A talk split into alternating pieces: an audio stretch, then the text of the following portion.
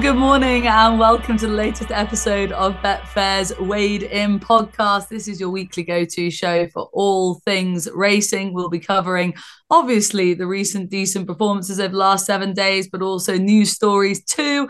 And I get to do this week in, week out with the characters that include the likes of Brendan Duke, Tony Calvin, and Kevin Blake. Kevin, quick check in. How are you? Fantastic. Couldn't be better. The sun is shining, the frost is getting burned off, being running around with mares all morning. Great. Any falls yet? Any falls on the ground? No, no falls yet. I've one due this week. It's cold, so there's not a lot of falls around. It's, it's been very cold start to January, so none yet. But I uh, got all our, our swabbing done and all that lovely stuff, once a year stuff. So, um, yeah, job done. And did you enjoy the stallion parade, the stallion trial uh, trail? I did. I, I did. I didn't get to cover my normal ground. I, I was in. Uh, I was in Rathbarry for the, the both days uh, preaching from the Bible at Bootamont. So I didn't get around to see the other farms. I'll have to do that off my own steam there in the next few weeks. But uh, the weather was good. Um, there seemed to be great turnout. A great event. I think over five thousand people registered up to to go around. Uh, you would have seen probably most of the five thousand up in Kildangan. Uh, they all they all go in there for the good grub.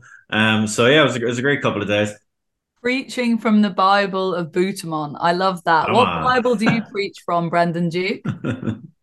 Well, I I am having to uh, say say my prayers. I thought as uh, I've been on an outrageous run since the middle of December, and I thought after 30 years I'd finally crack this punting game, but it turns out I haven't. Uh, the, the, the, last the last few days have, have been challenging, and I've had the beads out. But we we, we move on, Vanessa. We move on. we move on indeed. And TC, I know you've been waiting with bated breath, restless night's sleep, waiting to hear how many puppies Rufus sired with the next door neighbor dog. I can reveal to you that on my return from Ireland, the good news came in four happy, healthy little rat puppies. Are you excited about that, TC? but it's, it's all kids uh, and he's not even won yet. So yeah, he's a proper council estate dog. now, how are these puppies going to be distributed, Vanessa? Because technically, you have a responsibility here. You can't just you, you can't just saddle these people with unwanted puppies. You've got to distribute them. Tony Calvin would take one. Uh, I, I, could po- I could possibly take one, but ideally not. What are we going to do with them? You you got to take the rest, don't you? No, absolutely not. I do not need any more dogs. I have two, and that's enough. But trust me when I ah. I was going to make a joke about a bet for ambassador, but I better not because one uh, run out. It'd only, get, it'd only get cut out. Um, yeah. A, a day well old, these puppies had one run out on the old Instagram story, and I've already had an influx of, uh, you know, people wanting to know more information. They're very strikingly marked. Let me tell you that for nothing. Yeah, I tell you, Rufus, um, but he stamps them. He stamps them. Stamps them. Good lad, Rufus. So the ballless Rufus is a father after all. right.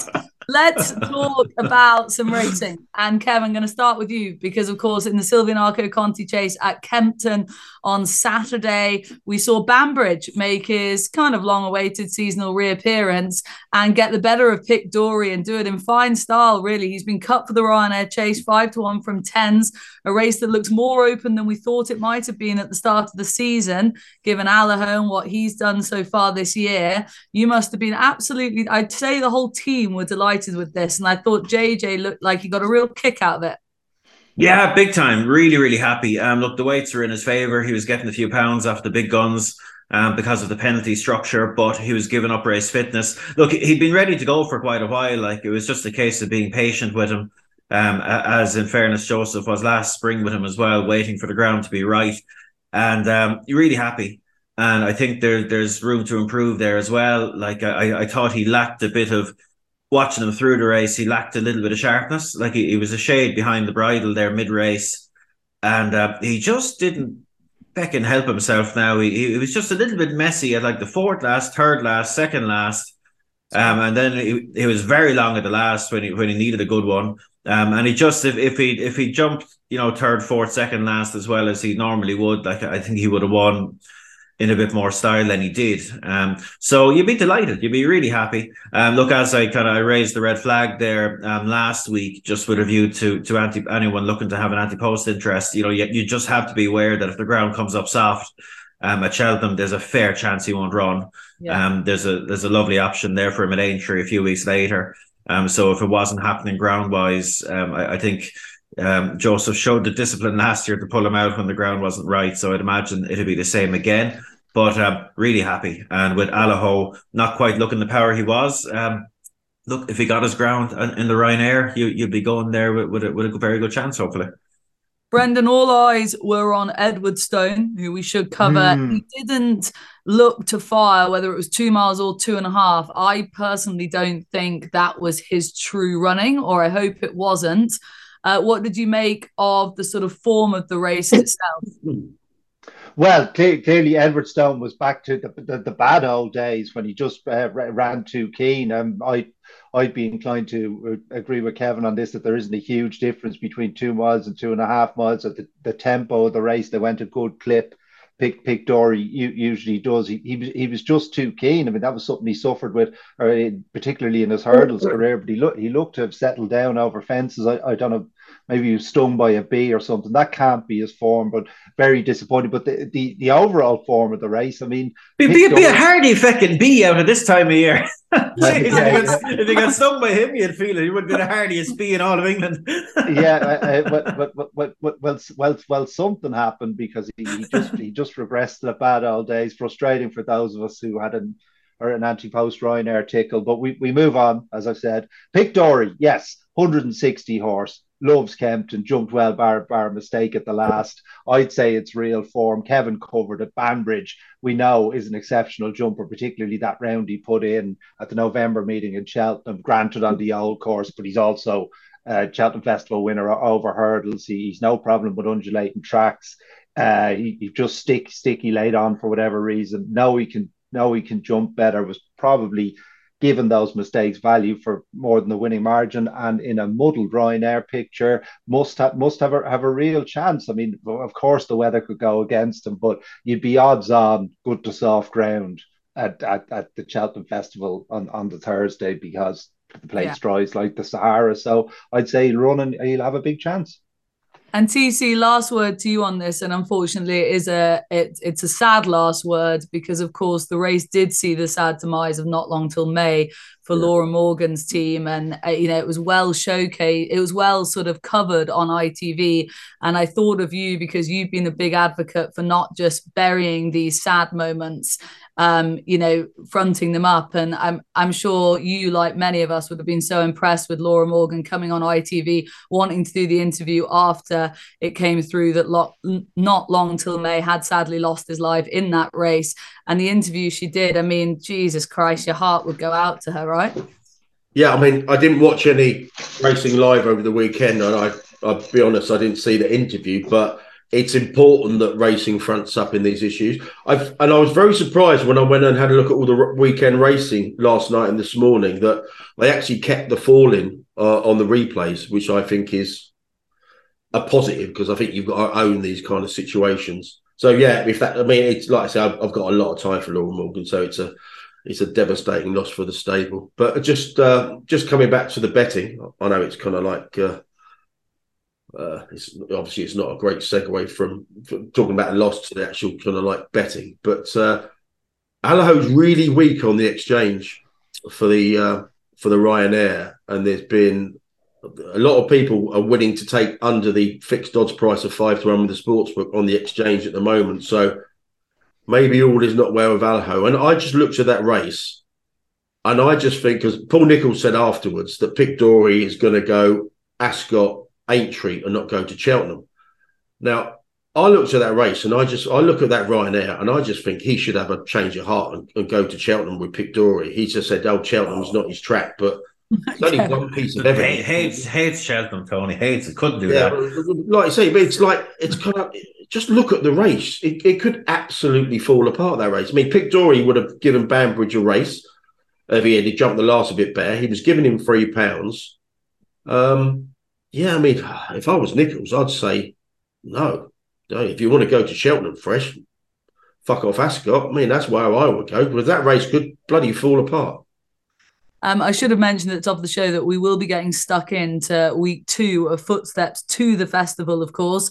And we'll be covering the races on day two, the big races anyway, on day two, looking at them from an anti post point of view, which means that a couple of the bigger performances from the week just gone will be wrapped up into footsteps to the festival section. So stay tuned for that. So we'll rattle through a few of the other names, a few of the other impressive winners. Brendan, I'll come to you for a mention of Mystical Power, who's jumped to the top of the Supreme betting, now five to one from 14s after winning the Moscow Flyer at Punchestown on Saturday. Obviously, was originally in the Lawlor's Novices hurdle at Naas, uh, got rerouted to Punchestown, and um, now sort of up at the top of the betting, in, obviously in the same colours as Jeriko Du Reponet, who we've seen a little bit more of more recently. Do you think he deserves to be up at the top of the Supreme betting mystical power? Do you think bookmakers were looking to throw someone else up there? Well, well, well, they were again. Talk, talk, talk about muddled pictures. Um, yes, I think I think he probably did because uh, Walsh came in afterwards and said, "Well, that's the that's the trip for him." So it looks like it will be the, the, the race he goes for. So that's a help for anti post punters. Um, that Gigaro looked a promising sort. And I mean, it took a while for the turbo to kick in with Mystical Power, but when it did, he put seven lengths into him.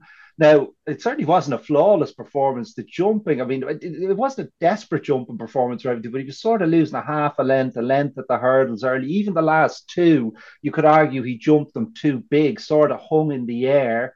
But again, he, he set he was still a touch keen now, but he settled a bit better than he did in Galway. So that would give you encouragement. And it didn't go much of a pace. He'll have a stronger pace to aim at um, in, in the Supreme, has that pedigree. I mean, he, he, he's almost a, a, as remarkable a horse as Rufus's offspring, dare I say it. I mean, how, what were we doing here? Letting national hunt mares go to Galileo. But anyway, this is uh, only part of the narrative that people want to buy into. This is this is a son of Annie Power, of course. Uh, so so it's an exciting story. I think he's a horse who's learning his trade, will need to jump better in the Supreme, but possibly could. And yeah, I think I, I, I probably just about would make him favourite for the race. Do you concur, TC, or do you think it's that sort of sexy profile? I hate that term, but I've used it anyway. That sort of uh, catapulted him up there. Yeah, probably. We we've said all along that Jeriko Du Reponet is only kind of like favourites, you know, by sufferance, isn't it? Because there's literally nothing's come out, and that that's that's the horse that's obviously staked the claim there. I think I read on uh, one website, I can't think who it was. They just say, look, you know, JP McManus has also got Jeriko, the top two of the race. Would he run him both in the same race? But obviously, because of Annie Power, looks like Rich Ricci's got a share. I don't know how big. So maybe that's not a factor, running in two in the same race. And I had a I had something in my head. So I went back and had a look. In 2008, JP ran Binocular and Captain Cee Bee. Yeah. Do you remember that? I just got it up this second. Yeah. anyway, so because I had a question for you, she probably ruined it now. It's absolutely amazing that it was the favourite. There were eight to one co-favourites of three in the Supreme. Now, in these days, you don't even get those kind of prices anti-post anymore, do you? But this is one for you. In 2008, Binocular went off the eight to one co-favourite of three can you name either of the two others that were both sent off favourite? No one's going to get this. I have them here. it's crazy, isn't it? I'm sure. Yeah, yeah. I'm sure I backed Pigeon Island off 116 once, uh, and so Pigeon Island and Muirhead. Muirhead went on to be all right. Wow. Pigeon Island. Khyber Khyber Kim went off 17 to 2 and Captain Cee Bee went off 17 to 2. It was 8 to 1 in the field and there, there was five of them in single figures. Oh, well, Cork All Star was 17 to 2 as well. What a market that was. Jesus. Um, you see, just to bring it back on point to those Irish novice hurdlers, we will get to that Lawlor's of Naas novices hurdle in due course, as I said. But you, after that race, piped up into the WhatsApp group and said, you know, that those Irish novices really aren't up to much. Um, you obviously stand by that statement by the sounds of things. Yeah, it's like it's, it's a very it's a very muddled picture, isn't it? Um, like, like we we know we've seen you know that. Uh, well, we'll come on to the Ballymore a bit later, won't we? But yeah, nothing's you know mystical power. You know, you can see it, can't you? He's got everything there for it. Um, he's got the chat, he's got the pedigree. Um, and it was just a very taking performance. I don't know what the time figures uh, from the race suggested mystical power, but yeah, um, I'd probably, I'd yeah, he'd be my supreme favourite. But four okay. to one, so Oh, it's Uh, a tra- it's a tragedy. This horse, Vanessa. This horse should be running on the flat. I reckon. yeah. um, ge- genuinely, like in his two hurdle runs, you watch, like as Brendan says, like it's not like he's a terrible jumper, but he doesn't look the world's most natural. And both days, he's just the way he's kind of latched on and, and powered into contention there in amongst traffic. Like I'd say, he has an awful lot of boot. And I'd say they're nearly glad that they ended up going back two miles rather than two and a half because, yeah, I don't know how well he'll stay. And it's almost a pity because I, I just know JP. Um, I know he, he's a partner in this horse rather than sole owner. He, he isn't in love with bringing his jumpers back to the flat, um, in general. So I don't know if we'll ever get to see it. But geez, I'd say he could be, um, he, he could be well able on the flat. Now I know his bumper form is nothing special, but I'd say he's a, he's a fair bit better than that. And the, the final point, you get the impression from listening to the team is this isn't much of a workhorse. Um, he seems to surprise them every time he runs, which, which, which is interesting in itself. But yeah, I, I was impressed with him. Now I think he's got he's got an awful lot of ability. Well, the other one that was a bit of a market mover in the Supreme market was Tullyhill, who's been back, uh, well, is now 20 to 1 from 50s um, off the back of his performance this week. Obviously, he was second in that Punchestown champion bumper, um, but he got off the market the second time of asking Brendan. I, I feel like he's. Are we underestimating him somewhat at 20s after that sort of initial Punchestown flop over over hurdles? Um, well, yes, except how much of the 20s is factored in that what chances that he goes for the Supreme?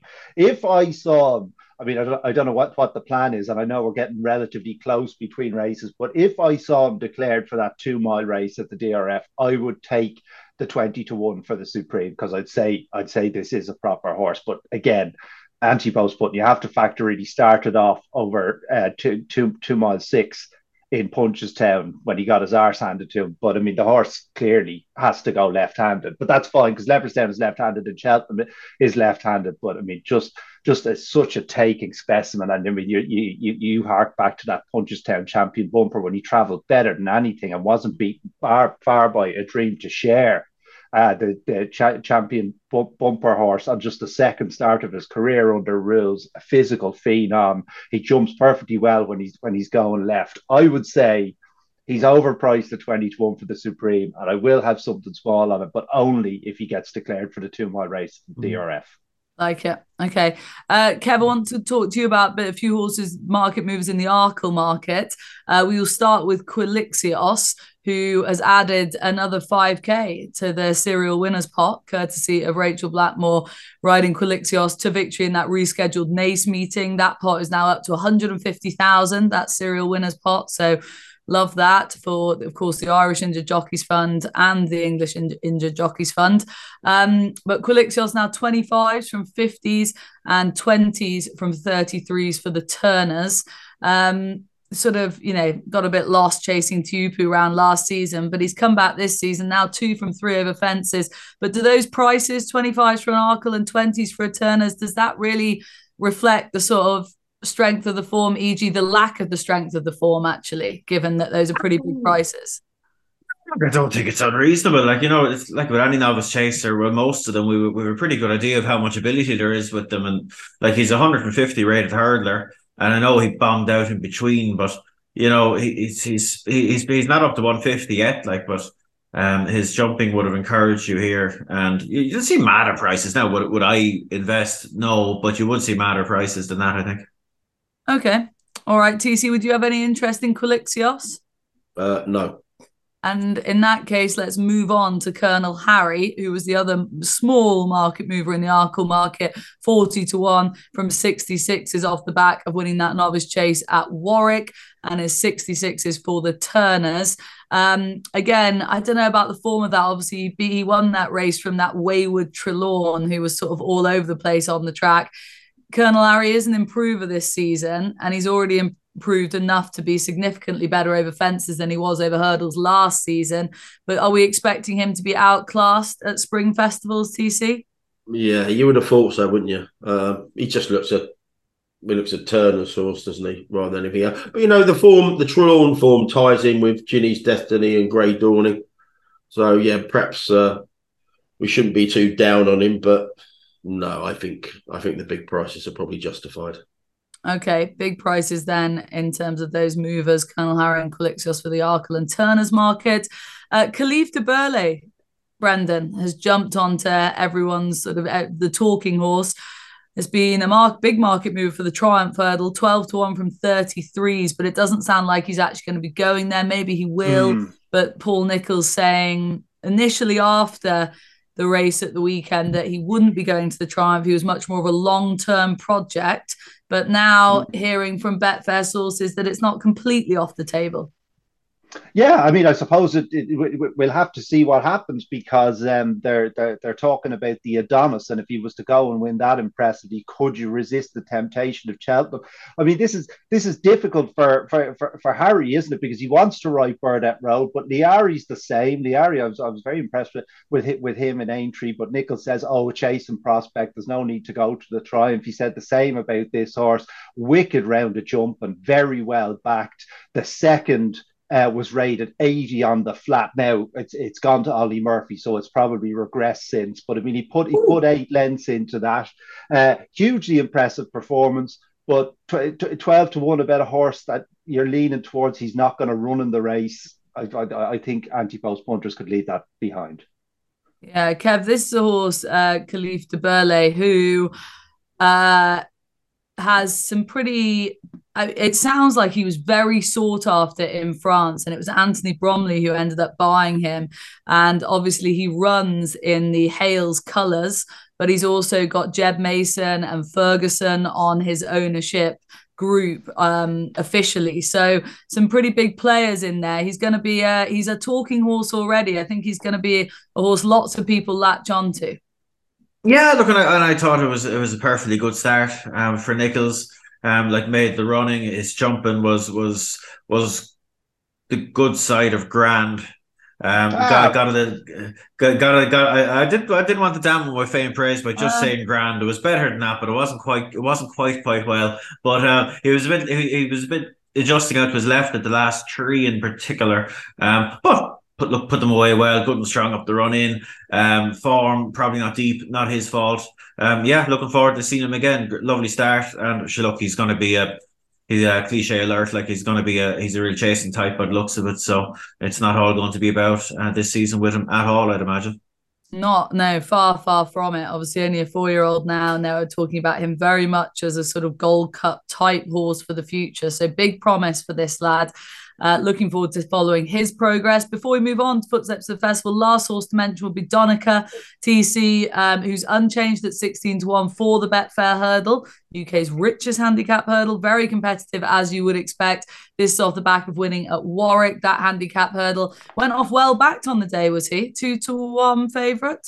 Um, passed me by. Sorry, didn't uh, didn't look at that race on the fold betting wise, but he's one of forty in the Betfair hurdle. So yeah, um, at least he's in there pitching. Um, before we move on to Footsteps of the Festival, I would say that Kevin's Arkle fancy, Blood Destiny, probably all is not lost with Ugh. him. Um, obviously, ah. obviously he's got chinned at two to five, but you think stepping back to two miles would probably suit. And as with all of these races, um, you've just you just look at the races and Cheltenham this year, you've just got to chance your arm in, in a lot of these races because there's no standout in a lot. And and even though, like I said, even though he was chinned at two to five, all is not lost for Kevin in the Arkle for Blood Destiny. Yeah, well, like I, he very much he very much shaped that way, but still, you know, I, I would have been hoping he would have been able to put those away. Um, credit to the winner now. That like great to see Jimmy Mangan with a good horse again.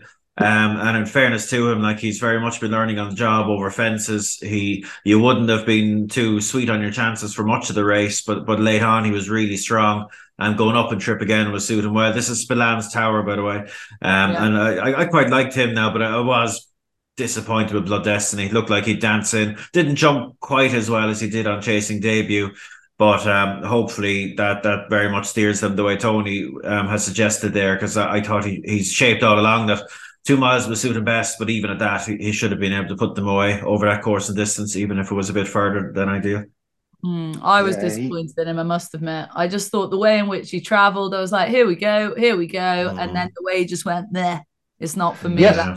I, I mean, and I, I thought he, I thought he jumped brilliant again and settled beautifully. I, I was just watching the race, going, "Oh, the Shrewds are out for the Arkle," and in the end, he couldn't even put any distance into silent approach from the back of the Yeah. last. I mean, it was desperately disappointing. Yeah. Yeah, I was disappointed. But anyway, we move on and we move on at pace. The footsteps of the festival, week two, day two of the festival, looking at the big races on the Wednesday. The Ballymore, soon not to be the Ballymore. We will get to that in due course. Brown Advisory and the champion Chase are going to come under the microscope. And Brendan Duke, I'm going to start with you because, of course, Ballyburn is your 7 to 2 favourite for the hmm. Ballymore currently, but Readin Tommy Wrong is now seven to one, second favourite from 33s, having won the Lawlor's of Naas Novices Hurdle on Friday in a grade one run over the weekend. Um, beating Ile Atlantique, of course, in the finish. Not what many would have expected on betting or vibes from the stable.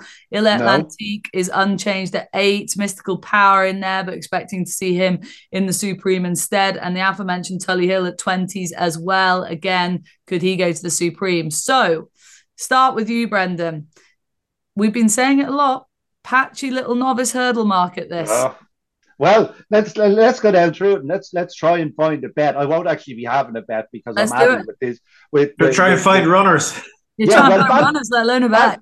Ballyburn moved last week for Ballyburn for the Supreme. I can see it. Uh, he's, he's a very strong traveller. I could definitely see the argument for, for him going back to, to two miles. Readin Tommy Wrong should run in the race. Uh, won the Lawlor's, but it, it, it, is he up to much? I mean, he didn't jump great. Uh, now he did Mm. settle better than was the case in Cork, so that was encouraging. A horse he was entitled to be learning, in, inexperienced, and he certainly doesn't lack heart.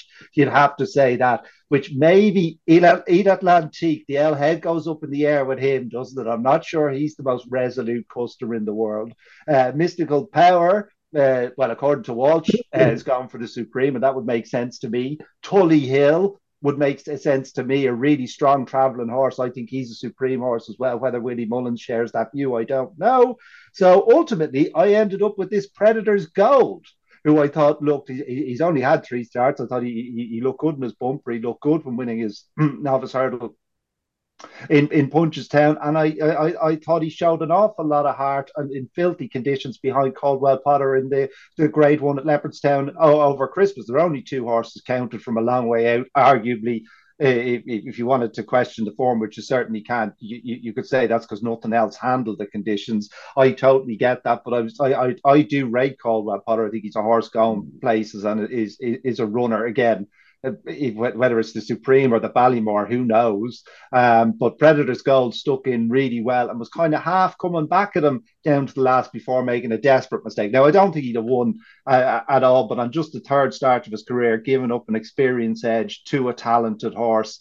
I thought he shaped with plenty of promise, and he's 14 to 1. He surely wants to go up and trip. He'd probably go for that 2 6 race at, at, at the DRF. But then, of course, that brings the Albert Bartlett into it. So you could, I, I think you can sense I'm a bit, I'm a bit addled, Vanessa, a little bit addled. But if you had to have a bet at this stage, if you gave you a free bet, as the expression goes, it would be on Predators Gold.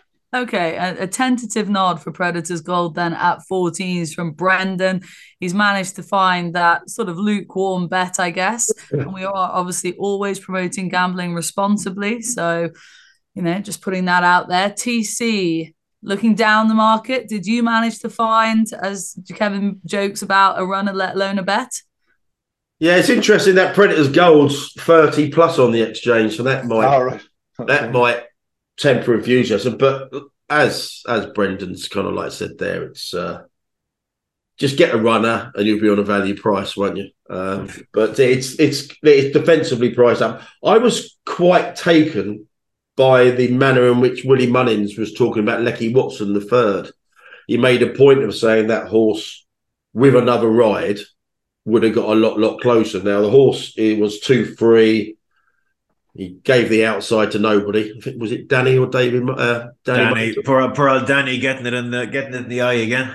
Yeah, yeah. So those Mullins don't like they have that side of the family, do they? Um, yeah, I just I was just quite taken by. I just go back and have a look at you know it's fifth in a champion bumper that's worked out really well, and I just thought maybe Lecky Watson at forties if you wanted to chuck a few quid at something, that will be the case. The horse is is very keen, so will they?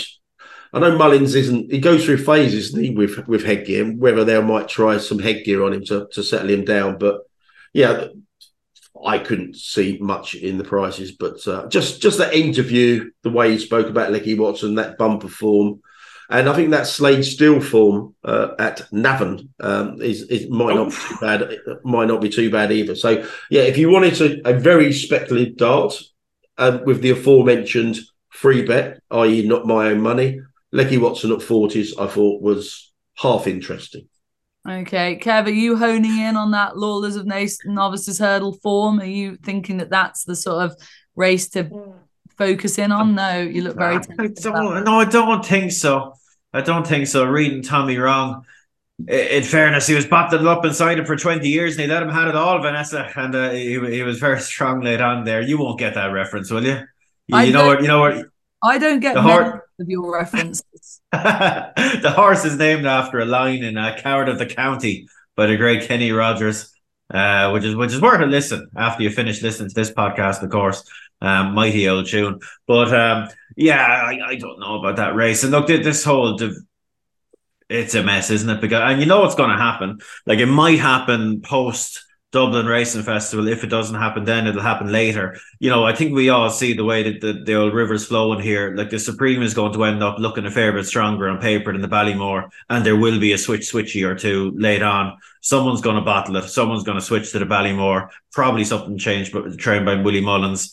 Um, maybe it'll it'll be um, it, will be driven by something we see at the Dublin Racing Festival, be it um, you know something getting beat in the two miler or something shaping well in the two mile sixer. Um, th- this is right for change. You, you be brave now. You want to be taking a big price if you're having a bet in the market now, because I suspect um, this will be all change.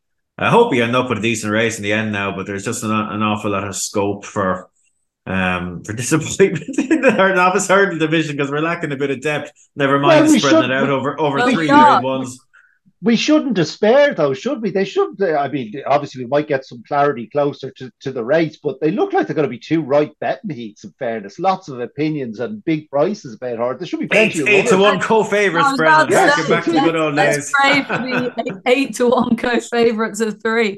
Um, Brendan, it's only right that we start with you for the Brown Advisory because Grange Clare ah. West is your 72 favourite. You oh, yeah short and sweet if you like. Five to one. no, no, there'll be nothing short about this. uh, stay away, Fay, in there at fives as well. The great uh, Grey Dawning was your ten to one market mover for this race. Was 16s prior to the win at Warwick when we last when we saw him on Saturday, but up at the top of the market. Brendan Duke, take it away. Your lad, Grangeclare West. Well, Grangeclare West, uh, just, just we're talking about horses learning. He's starting to put it all together. He could still settle a little bit better, better in his races. I know we can slightly crib that form in in in Leopardstown. Was he on the best part of the track? Did Corbett's Cross uh, run his race? But I. I, I think he's the real deal. I might be, of course, slightly the aesthetic that I am, might be buying in so much to his physique and how good looking a horse he is. But I, I'm so impressed with the round of jump that he put in. It was just effortless. I think he's a worthy five. Stay away, Fay. How could you not like stay away, Fay? I mean, a, a, just a proper horse, maybe on the, on the old course over three miles might just get done for something with a little bit more speed, such as a, a Grangeclare West. Uh, that um, Grey Dawning, he looks a proper horse as well. Turned around the form. I was giving that the changing man as a just a, a, a rag shout uh, for the Brown advisory. I thought I thought he, he had a real chance, but his jumping fell asunder in Warwick, and Grey Dawning just got stronger and stronger. Looks a, a, a, really strong stayer, and again has the speed for for two and a half miles. Unlucky not to win over the intermediate trip in Cheltenham uh, the, the the time before.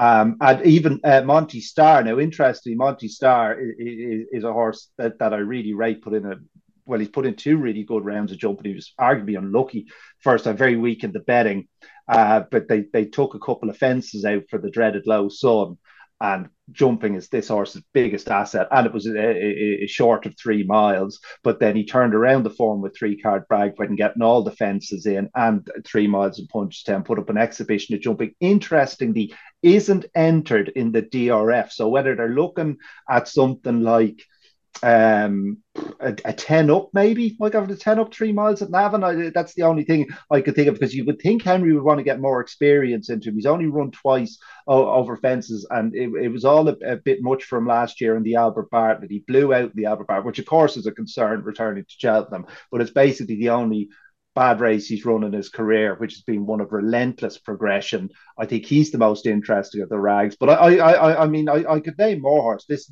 more horse. This looks like it's going to be a proper, proper race. uh, Kev, Kev, I'll come to you next because Fact To File is second to him in the betting currently and is a horse that I think we kind of had split opinions on after Leopardstown. Lots of people very, very, very taken with him. You were a little bit lukewarm on him of his of his festival options, March options. He's the shortest price for the Brown Advisory, but he does have the two and a half mile entry at Leopardstown before that. Um, a, do we expect him to be stepped up in trip here? And B, have you revised your opinion in any way on Factor Five? no, we don't revise opinions without new information, Vanessa. We've had no new information yet. I, so thought, might, I thought the new information might have you been putting on your bloody glasses and realizing our, our, our, new evidence, as we should call it. Uh, no, no. Look, I think his jumping style will be would, would be helped maybe by going up in trip. It's going to be suited to to longer trips and slower paces than um, than than fast faster. So um, if if he were mine, I'd probably be aiming him this way. But uh, but the, the great Duke uh, stolen my thunder there because I do think there is an overpriced one here in um, in the aforementioned Monty Star. Ah. Um, it, it's a funny little phenomenon. This and that you do see it is when a horse blows out at the Cheltenham Festival. Like it is held against them by, by the markets going forward. And this fella did blow out at Cheltenham last year now.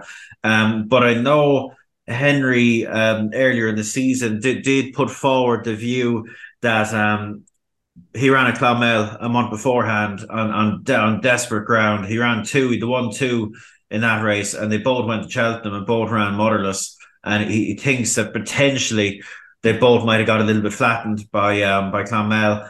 And this fellow was always going to be a chaser. He's the size of a house, Vanessa. He's mm. absolutely massive. Two houses put on top of each other, you might say.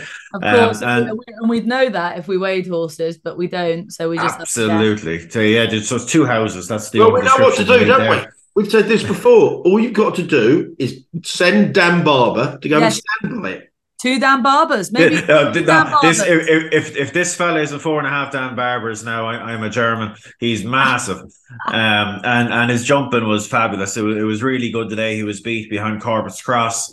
Um, just maybe got a little bit tired that day, uh, and he beat Three Card Brag, who, who I know has been beaten twice now. But geez, there was huge chat about him like pre pre preseason. Um, about his prospects over fences. Um, love the performance, stays really well. I wouldn't be shocked if Henry doesn't run him again. Oh. I just just because he, he has this in his head now that maybe Clonmel left the mark on him, so, and he did famously one time send a very good horse to um, the Brown Advisory after just two runs. Uh, a wonderful horse called Minella Indo, who delivered uh, one of the most heartbreaking performances in, my 20 plus years watching the Cheltenham Festival when he got beat that day. Because you, you might remember, Vanessa, I was all over him. And I was watching the race with Sard Barrier, and I think he was the same as me. I was all over Minella Indo. I had been so negative on Champ. I was telling people place laid Champ, and it's all going swimmingly. Jumped the last Minella Indo, away you go. He starts flicking his ears. Champ goes from likely to finish fourth to somehow somehow winning. I still don't know how it happened. I saw a replay of it recently and I puked. I got I got physically sick, Vanessa. It left a mark on me. But look, Monty Star will right that wrong and potentially go and win the Brown Advisory. I do think he's very nice. If there was a bit of rain knocking around on the Wednesday, superb. But um, I, I like this horse a lot. Okay, well, he's 20 to 1 with Betfair on the sports book, and he's got two pretty positive nods from Brendan Duke and Kevin Blake, with of course positivity around Bally uh, about Grangeclare West as well. Uh, TC, who would you like to throw into the mix for the Brown Advisory? I'm trying to work out what Kevin's German name would be. Kevin von Max von Sydow. Um, I was about to do my German accent, but as we know, that's got me in trouble before. Oh, careful now. um, I know the race probably set up ideally for Grey Dawning on Saturday with Appleway and Broadway going at it.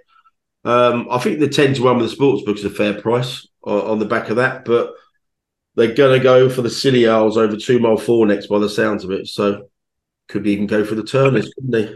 Yeah. Good. Cue Kevin rolling his eyes. Yeah. No, no, no, no, no, no, compl- not, that- no, it's something completely the- different. No. No, I, I don't get, I don't romanticize it get about horses, but I just look at the betting there and I just think, wouldn't it be great if Il Est Francais come over for this one? Oh, rather Oh, than in Uh, uh, don't, don't. I did obviously. There's there are there is one firm out there going non one and no bet. We shouldn't really. Well, I'm not going to mention the name, obviously, but we can we can talk about the general process of these things. Without looking, what price is Il Est Francais non one and no bet, lads? Um, that's well, he- he'd be he'd be favourite something like five oh, to two. well, he'd be well fav. Oh, yeah. Remember, Five to he, two he's never run on an undulating track before, Kevin. So you know you have to factor that in. Jeez, he'd be some side zipping around Cheltenham, I'd say. Oh, yeah, you, you you you get customers at that price, I'd say. BD. All right, okay. What price, TC? Five to two is the price. Oh, God. Ah, There we go. five to two is You can take him out the trading room, but you can't take away the talent. Um, no, I, I, I, just thought Grey Dawning was a fair price at tens. Uh, in fact, just looking now, there's there's money queuing up to back him at ten point five. So that tens with the sportsbook may be under pressure, but yeah, everything everything I've seen so far, you know, I've got a lot of time for Hermes Allen, and I just want them to have a change of heart with Il Est Francais. you'd just love to see him cracking on round there, wouldn't you? Oh, you would, but I just think it's a long way off happening with their We dedication. can but dream. We Well, can. all politics are no. local politics. He's a French horse. He wants, wants to win the biggest race in France. In many ways, it's a gesture that we send horses over for, for Cheltenham because we could just uh, run them in, in Leopardstown and we, no one would have to travel. But the Irish, very, very, very, Um, very magnanimous people. Uh, on, on this note, right, just because you mentioned the Il Est Francais, I recently sat next to a newly retired jump jockey who would like have respect within the industry, and we were talking about the Nash, uh, the novice chasers over the festive period, and I said, "Geez, but like the French horse tops the lot," and he said with a wry little smile that Fact to File was a better horse than French. how, how many whiskeys had he had at that stage? Jesus. do you have some go home, of go home, sir. You're drunk. I'm do you just have saying. some sort I'm of a just back saying. to file? Do you have some sort of a back to file support group or something? You absolutely love this horse, don't you? I don't know. What- What I, is it about him, Vanessa? Do I love this horse? I don't know if I do. I just feel li- that. your little face lights up. It's the only thing post Rufus that uh, makes you smile anymore. Okay, I'll drop the fact to file. Robin. I'll drop it. I want to be. Uh, Newly retired jumps jockey last year. there's, there's a few. There's a few to pick from. You Yeah. guys, comment comments in the YouTube, please. Get it involved. Uh, let me let take a guess at who I was talking to who made that statement. Right. oh, gee. onwards we go. Last race to talk about. This might be short and sweet. Because Of course, we are going to see. Well, we get to talk about the champion chase now, and it's all about the top two in the market, who we get to see hopefully in the Clarence House chase on Saturday at Ascot, weather permitting. Are you still laughing at the fact to file Il Est Francais comparison? No, no, no, that one, no, no, no, no. I'm just yeah. Blake's obviously thinking, "Oh, is it? I'll only believe it when it happens around about a minute before the race." I'm just reading. I'm just reading a headline here on the Racing Post website.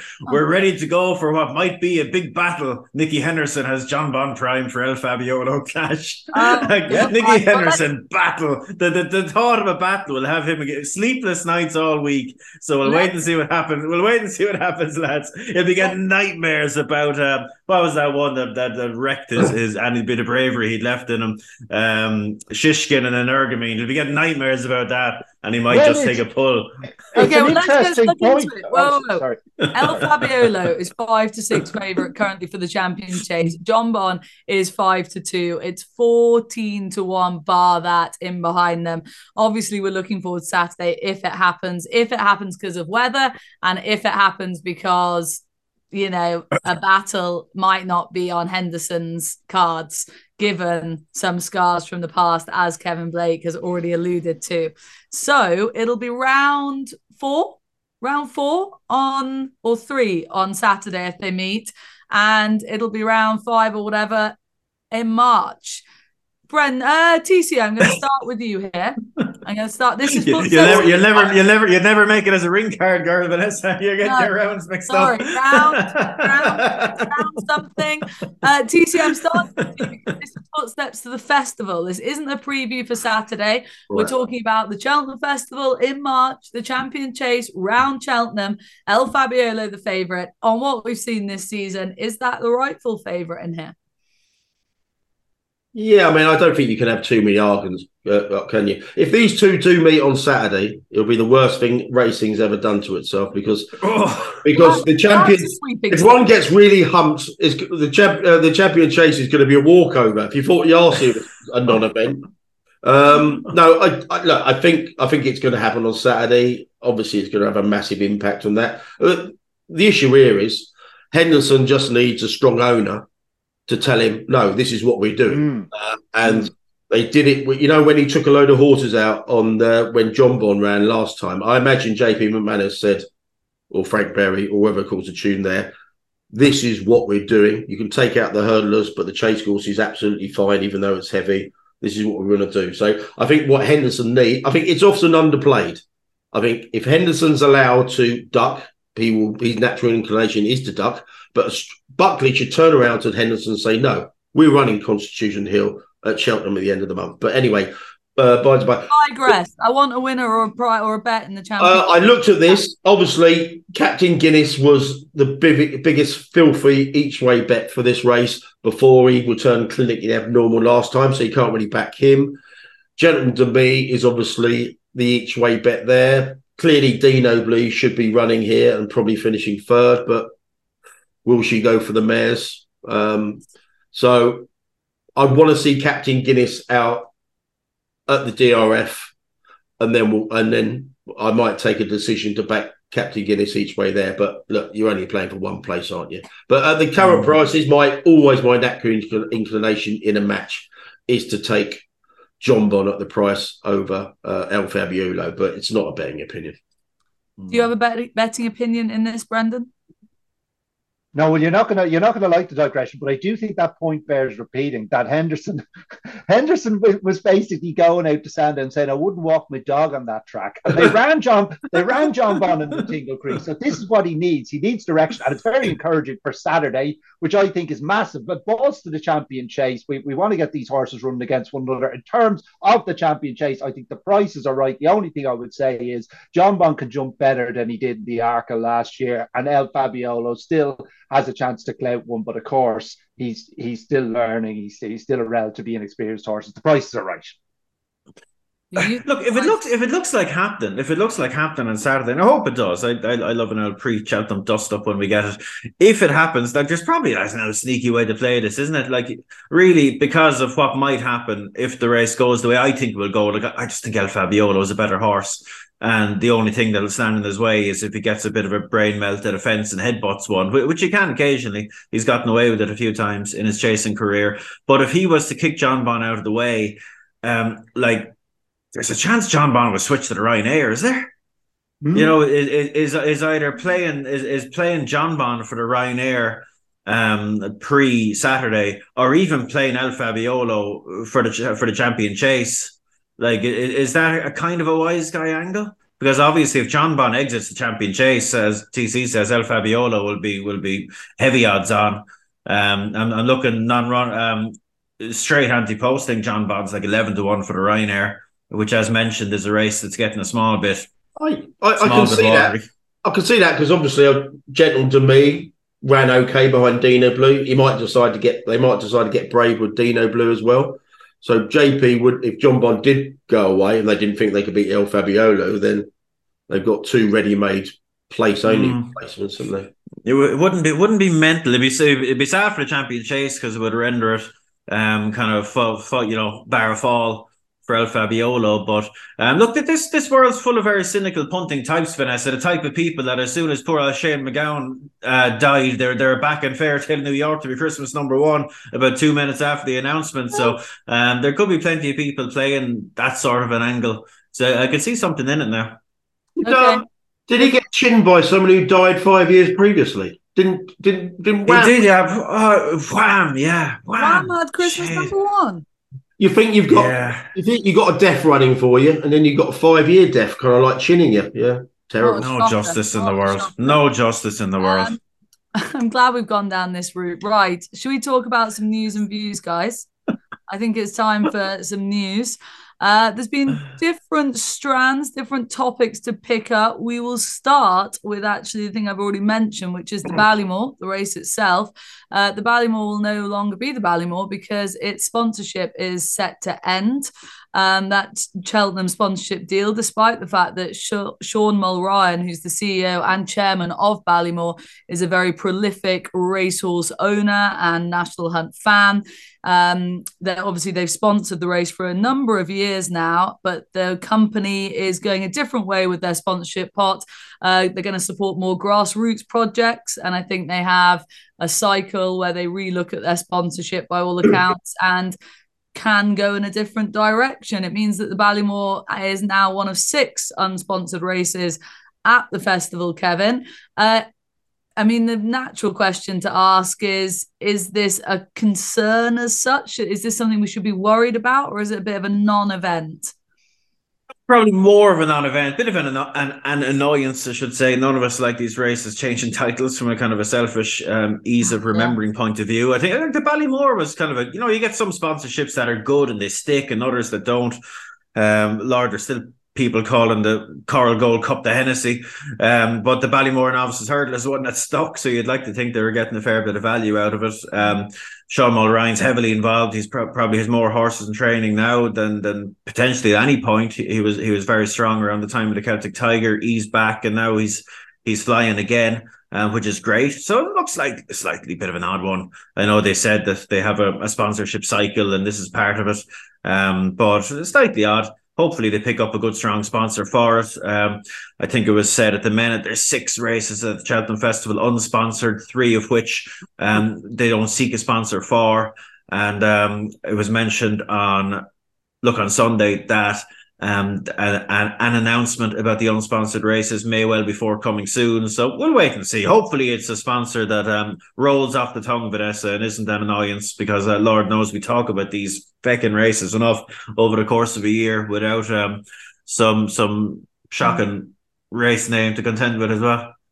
I mean, Brendan, just looking at it and looking at sort of the basic facts here, the fact that you've got someone at the top of the company who's such a big racing fan, and yet they're not continuing. I presume he's in, they've enjoyed the sponsorship of the race for a number of years. It it does seem a bit of a shame to lose, yeah, a company who has someone steering it who is such so involved in the sport and such a big advocate of the sport. Yeah, I, I, mean, you would wonder. Kevin said the brand recognition, and I suppose the Cheltenham Festival is, is big everywhere, and no, no, more so than in Ireland. But they are an, an, Irish house building company. He puts some of his money into uh, GAA sponsorship. I think he sponsors Roscommon and maybe a a, a university Gaelic team.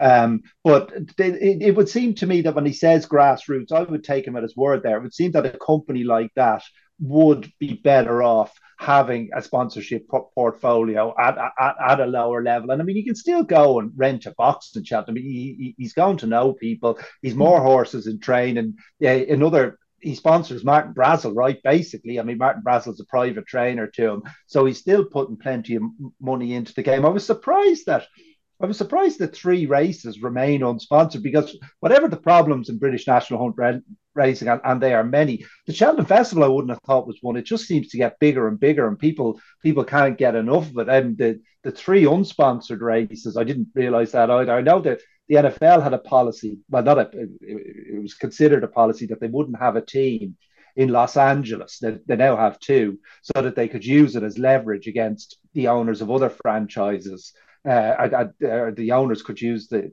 as leverage against the cities that they were in to say, if you don't do this for us, we're going to move to LA. But that, that that's since changed. But maybe, maybe they think by saying you can't sponsor three races, it drives up the price of the other races. Does that make any sense? Well, m- maybe it is. It is key. It's curious, isn't it? You know, a very commercial yeah. organization. Why they would leave a couple unsponsored? Maybe I'm sure there's logic, but seems a bit odd.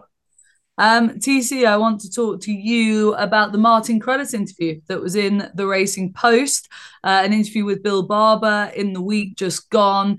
Uh, Martin Cruddace, obviously head of ARC Arena Racing Company, he talks about the media rights transparency debates in that interview, as well as the sort of threat really it was it threat of legal action if trainers boycotted ARC meetings. Um, I'm not entirely sure that that's actually on the agenda, but that was sort of mentioned. There was lots of bits and pieces to take out of this Martin Cruddace interview, and he was, uh, as he tends to be, pretty strong in certain areas. What were your main takeaways here as somebody who's been pushing for transparency within this media rights debate, wanting to know where the money goes? And you've got someone like Martin coming out and saying there's no way he's going to be revealing that information anytime soon. Yeah, well, I've got the answer to Cheltenham's sponsorship problems. Two words: David Howden. we will move I on. Love, I would love a little box at Aston. He, he's going to take all the six races, uh, and you could be there on the piss every single day. Um, right? Um, yeah, I mean, the, the Cruddace interview is not surprising because basically he's he's from a position of strength, isn't he? I mean, the Reuben brothers just let him get on with it. Um, you know, people say he hasn't got racings, you know, to heart. Obviously, you know, they've reopened Hereford and the like, but he, he's just turned. Obviously, he's doing this with with their, the Reuben brothers' blessing. He's basically he's just saying that we don't care what you think. You are we are not opening our books like like the Jockey Club have, have promised to do uh, with media rights, etc. So the very fact is he's not opening these books suggests that they're on a good whack. But it's it's it's it's a general problem that Julie Harrington um, uh, kind of like related to a couple of months ago. It's just that in racing we just don't know where the money is. Um, I'll make the a very quick point about the Whirlpool as well. Everyone's going on about you know the amount of money that Whirlpool was bringing in uh, to racing and race courses, flowing into flowing into the prize money. Again, has anybody seen any concrete figures? Has any race course come out and said this is what we get? Uh, it's everyone. Everyone has a row about prize money in racing and stuff like that, but you know, we're all we're basically all commenting in blind, and it's no surprise that Cruddace has said this. He's obviously he knew what he was going to say. He knew the takeouts from what he was saying, but you know the threat of boycotts. I mean, trainers can. Christian Leach, I mean, very small trainer, a very small operation. I think he came out and said he's not going to run any. On the back of that, he wasn't going to run any horses at arena tracks. But yeah, these obviously they've got a massive amount of the fixture list, haven't they? So the, there's no, you know, there's no Newbury type boycotts going to come to pass here. But yeah, it, I bet he basically credits flexing his muscles and saying, "Look, I'm the real power in, in horse racing with with the grip they've got on the fixture list, and not the BHA." And He's on a bit of a wind up as well, isn't he?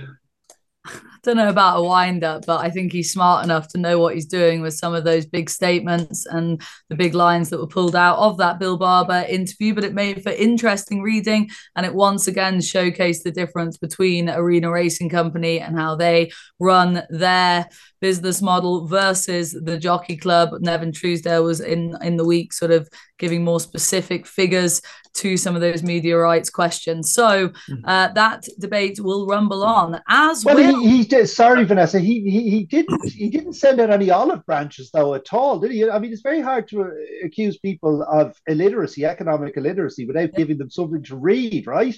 You know, I mean, that, that seems a reasonable request for a supplier to say to the company, well, how, how much money have you got to, to divvy up? And he just wasn't wasn't having any of it. I mean, is that not a reasonable thing to ask now? Very. Well, he, he seemed to cl- clearly think not. Yeah, yeah, okay. Um, um, just, just on a slightly related one, Vanessa. It's not on the running order, but it came to. You have to keep came to, go on. Yeah, it, it, came to attention just before we came on air that there was a race at um at Kempton on Wednesday, three year old handicap, and it only got three declarations, and it's been cancelled. um, which you know would have been a, a source of some surprise to some. But um, Robin Mounsey, I just contacted him there before we came on air. This was actually announced um, when the the 2024 fixture list was announced. If you go down through the various changes, etc., um, there is a line there um, that class four and below handicaps with three or fewer declarations will be cancelled. And this is the first occasion we've seen for this. And I have to say, Vanessa, I'm all for it. Um, you'd you'd have sympathy for those um, connections of the three horses in this case because they've done their job. They've they've put their horses in a race that's only attracted three runners. Um, but by God, if, if I, have never seen a two or three runner race I enjoyed really, I think they're a bit embarrassing. Um, and I think that any time it happens, there needs there needs to be a pretty harsh examination of that race's place in the program. Um, to I know there's wider issues, but um, I, am I'm, I'm all for this. Um, tough on the people that that, that were that, had that decked, but I think this is a good rule change, and uh, I wouldn't mind seeing it extended. To be honest. Okay, well, it's come into play here for the first time. That was hot off the press news. Um, another thing that came up in the week, Brendan, I'll come to you because a bit of humble pie needs to be eaten. I think by me specifically because. Uh, affordability checks are going to be debated in Parliament, courtesy of the fact that the petition that was going around a month or so ago got over 100 signatures on it. And then, of course, it then is able to be debated in Parliament. We on this podcast spoke about it and feared that that would not happen due to. I never, I never doubted it. Speak for yourself, Vanessa. Up the petition. The petition. Um, but yeah, humble pie because the date has been set 26th of February. The debate in Parliament, thanks to that industry petition, will take place on affordability checks, the ones that have caused havoc within our industry thus far, and will hopefully highlight the effects of these affordability checks within the industry and what a negative um, effect they're going to have, or they are already having, Brendan. So this can only be a positive thing, as Julie Harrington has also said, that this debate is going to happen. Absolutely. I think, in fact, they got 100 signatures on the first day. I got to 100,000 some, some, sometime, sometime later. But uh, yeah, believe you pointed that out. Uh, in pounds. that was uh, so. So, so it, it, it, did take some time, and there was a lot of cynicism about that it, because the hundred thousand doesn't trigger a debate. It, it, triggers that it will be up for consideration, and now now there will be a debate. So, uh, hopefully, we can get get our, our best men on the job our best man in being Matt Hancock, uh, a powerful, powerful figure in British politics, who I think uh. will will will will have a day in the sun again, and I'm glad we have him in our corner. And right. Brendan, not not filling us with a whole amount of hope there. Um, Hancock's coming back. He's coming back. I'm gonna, I'm gonna, I'm gonna send you a rope. Do the right thing, Brendan. Uh, uh, just, just break. I know we got. A, I know we yeah, got. Yeah, got to kick I know we got around but last time Hancock brought it up, only 19 MPs turned up, and this won't be debated in the House of Commons, so uh. it could well be a bit of a damp squib. Uh, if, up the squid. If less, than, if, if less, than, 19 turn up, but yeah, it's look, it's it's a it's it's obviously a positive, but how much of a positive we shall see. We shall see. A hundred signatures and a damp squid. I love yeah. that, don't I? Love it. Go here for it. Um, I tell you, who's also got quite a few things wrong recently is Kielan Woods sadly. Uh, 45 day ban he's been handed. It's a totting up ban for overuse of the whip under the new rules that came into play a few months ago now. Um, he's come out with a pretty impressive sort of self improvement statement. I think it's, it's fair to say. And he's obviously taken the full blame and he said that he's got plenty of work to do mentally as well in which in the way he rides. But uh, TCU flagged up when these new whip rules came into play that, you know, there would be certain jockeys that struggled with them. And he's really the headline act there. 45 day ban is uh, pretty lengthy, and he's got quite a lot of work to do, really, hasn't he? Yeah, perhaps he should go out of a feather, a feather duster rather than a whip. That might solve his problems. Obviously, he's a serial offender. What really struck me out of all that is the BHA's uh, legal uh, representative, Charlotte Davidson, actually asked for the upper end of the four month maximum. I mean, God, I mean, geez, have some compassion, girl. Jeez, four months she was asking for. But, but isn't this interesting that he came out and, and said, "Oh yeah, well I'll just have to learn my lesson. I'll take the forty-five days." Because I honestly thought there was a chance uh, when we were talking about this a few months ago that the jockeys would go on strike en masse. But clearly, well, this would indicate that that won't be the case, and the jockeys are just going to have to learn to cope with these scandalous, scandalous punishments, in my view. I, yeah, I just, I just think it's a bit we were a bit blasé about what 45 days equates to. No, I'm not, I'm not blasé about it. He said it in his statement. It's yeah, yeah. no, I'm just, I'm just referencing the BHA were asking for towards the upper end of the maximum four month. I mean, what planet is she on?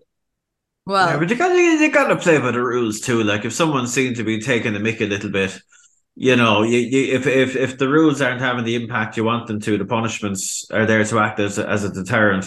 And I'm no lover of the rules, as you, as we all know, but they're there. You got to play ball, and if you're gonna if you're gonna persistently break them, you have to expect a, a big old slap. And like 45 days is a massive slap, but you know you knew the rules. You knew the rules. days, yeah, or four months. It's kind of like 40. I don't know. It's it's up in that territory where if you've been, you know, he's got work to do and he's got 45 days to do it. And, and I personally feel like that's a hell of a a hell of a time to try and rectify the issues that he's clearly having with the whip and the new rules.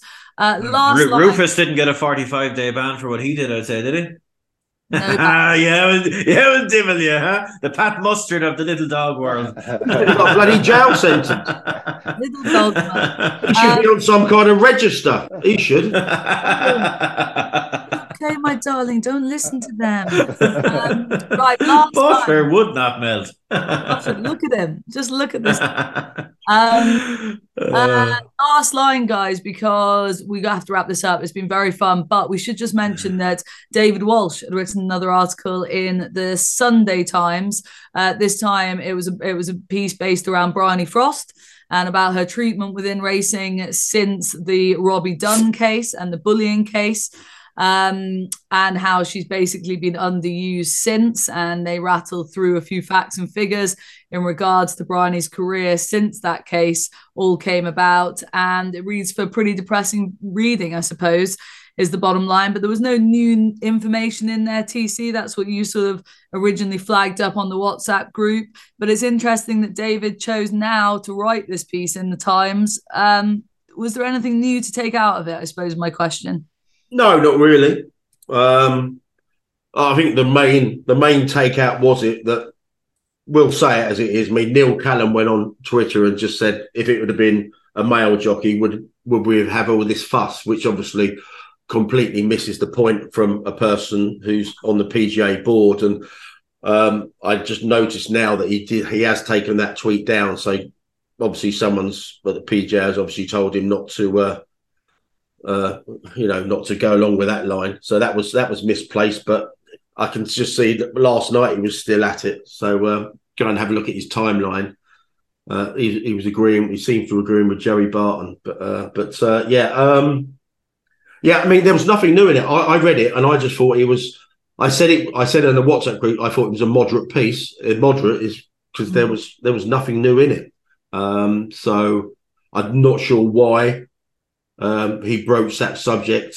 I mean, the, the, the story to hang it on would have been Il Ridoto, but that was in mid December. So I'm not yeah. sure why it's another month. Nothing has happened in the interim she's still riding for the same trainers that she's always had done the Wadhams of this world. So yeah, I just thought it was a curious one, and there was nothing really in the article that I thought. Well, he was busy in the interim banging on about concussions or so Saudi money in sport. He has because his role is as the conscience of sport, isn't it? He's a gammon. He's a uh, gammon. In, in, fairness to David, he has he has covered Bryony quite a bit in the past. You'll remember that prior to the wasn't it prior to the case being heard that quite a few of the details would would have been leaked to him, and he wrote about about it quite extensively. So, so Bryony has been a, a subject for him in the past, and um, he, I suppose he probably saw this as a follow up.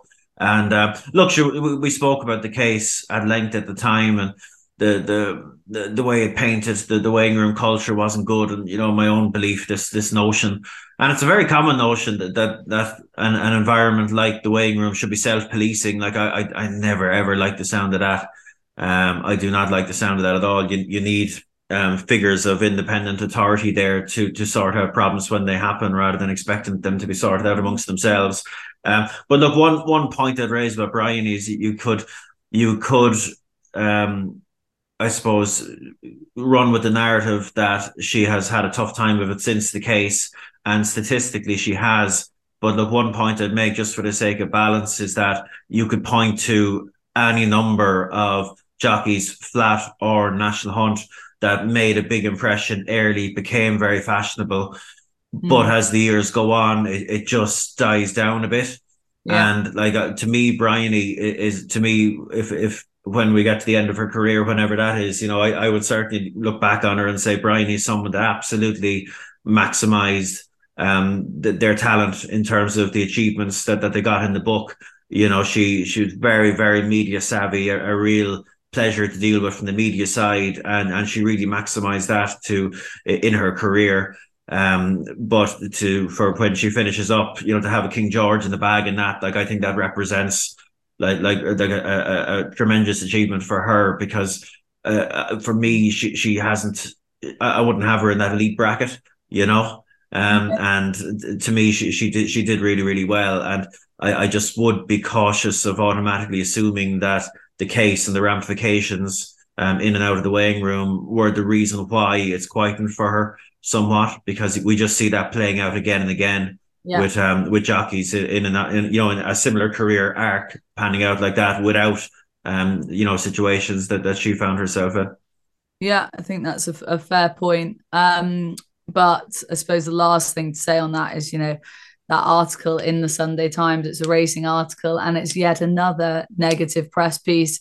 You know, we obviously focus in on David Walsh being the person who's written it and we can tear it apart all we like. But ultimately, when I read that article, I just thought, you know, we get a lot of negative press and not a huge amount of positive. And with the last line of that article is there is no mystery why Bryony Frost is being underused. Racing had a treasure and decided to bury it.